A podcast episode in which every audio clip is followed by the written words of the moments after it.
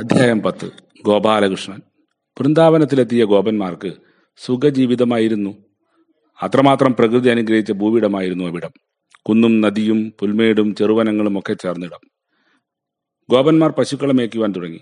കറന്ന പശുക്കളെ കൊണ്ട് മുതിർന്നവർ ഒരു ഭാഗത്തേക്ക്. പശുക്കുട്ടികളെ കൊണ്ട് ഗോപബാലന്മാർ മറ്റൊരിടത്തേക്ക്. സുഖവിലാസം തന്നെ കുട്ടികൾക്ക്. പശുക്കുട്ടികളെ മേയ്ക്കുന്ന നേരം കളിക്കാനും കാഴ്ച കാണാനും വേണ്ടത്ര നേരമുണ്ടാകും. ഗോപന്മാരായ രാമനും കൃഷ്ണനും കൂട്ടുകാരും ഓരോരോ വാർത്തകൾ ആസ്വദിച്ചു തുടങ്ങി. അന്നേരം ശ്രീധാമാവ് പറയുകയാണ് അവിടെ ഒരു പനന്തോട്ടമുണ്ട്. പറഞ്ഞിട്ടെന്താ കാര്യം? രുചിയുള്ള പനമ്പഴങ്ങൾ തിന്നാൻ ഒക്കില്ല. ആ കാട്ടിൽ ധേനുകൻ വസിക്കുന്നുണ്ട്. അവൻ കഴുത വേഷത്തിൽ കൂട്ടുകാരൊത്താണ് വാസം. അവന്റെ കയ്യിൽപ്പെട്ടാൽ എന്നാൽ അവിടേക്ക് എന്നായി കൃഷ്ണൻ. അവിടുത്തെ ഒരു പനയിൽ കുലുക്കി. ഭുതും ഭുതും ശബ്ദത്തിൽ കായകൾ കൊഴിയാൻ തുടങ്ങി.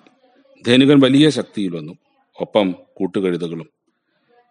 കൃഷ്ണൻ അവന്റെ കാൽ പിടിച്ച് ഒരേറാണ് അവനൊരു പനയിൽ തട്ടി. ആ പന മറ്റൊന്ന് ധേനുക സംഘം ഇല്ലാതായി മാറി.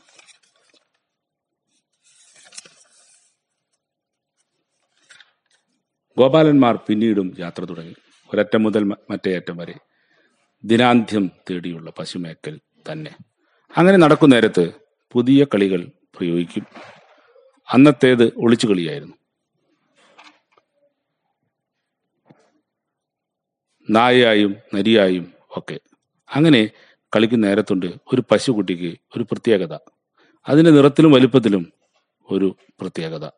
രാമകൃഷ്ണന്മാർ ഒളിഞ്ഞു നോക്കി. ആ പശുവിന്റെ കാലും വാലും പിടിച്ച് ഒരൊറ്റയേറ്. ആ മരച്ചിലകളിൽ വത്സാസുരൻ താഴെ ചത്തു വീണു. വീണ്ടും കളി തുടർന്നു. പിന്നെയും നടത്തം. അവിടെ അഘാസുരൻ പാമ്പായി കിടന്നിരുന്നു. വായ് പൊളിച്ചാണ് കിടപ്പ്. കൃഷ്ണനും രാമനും സംഘവും ആ വലിയ മുഖ ഗഹ്വരത്തിൽ ചെന്ന് കയറി. പിന്നെ മടിച്ചില്ല. ആ പാമ്പിന്റെ ഉടലിനുള്ളിൽ കൃഷ്ണൻ ശരീരവലിപ്പം വലുതാക്കാൻ തുടങ്ങി. അവന്റെ ശരീരം പൊട്ടിപ്പൊളിഞ്ഞ് ഗോപസംഘം പുറത്തേക്ക് വന്നു.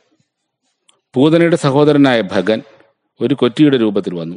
അവനെ തിരിച്ചറിഞ്ഞ കൃഷ്ണൻ വായ്പൊളിച്ച് കീറി അടർത്തി ഒരൊറ്റയേറ്. അങ്ങനെ ക്രൂരന്മാരായ കംസകിങ്കരന്മാർ ഒന്നൊന്നായി ഒഴിയുകയായിരുന്നു. ഉച്ചനേരങ്ങളിൽ തണലിൽ വിശ്രമിക്കുന്ന നേരം കൃഷ്ണൻ തന്റെ ഒടക്കുഴലിൽ ഗാനം ആലപിക്കുന്നു. എല്ലാ ജീവജാലങ്ങളും അതിൽ മുഴുകി വേണുഗാനം കെട്ട് മനസ്സലിഞ്ഞ് അവരൊന്നടങ്കം മുഴുകും.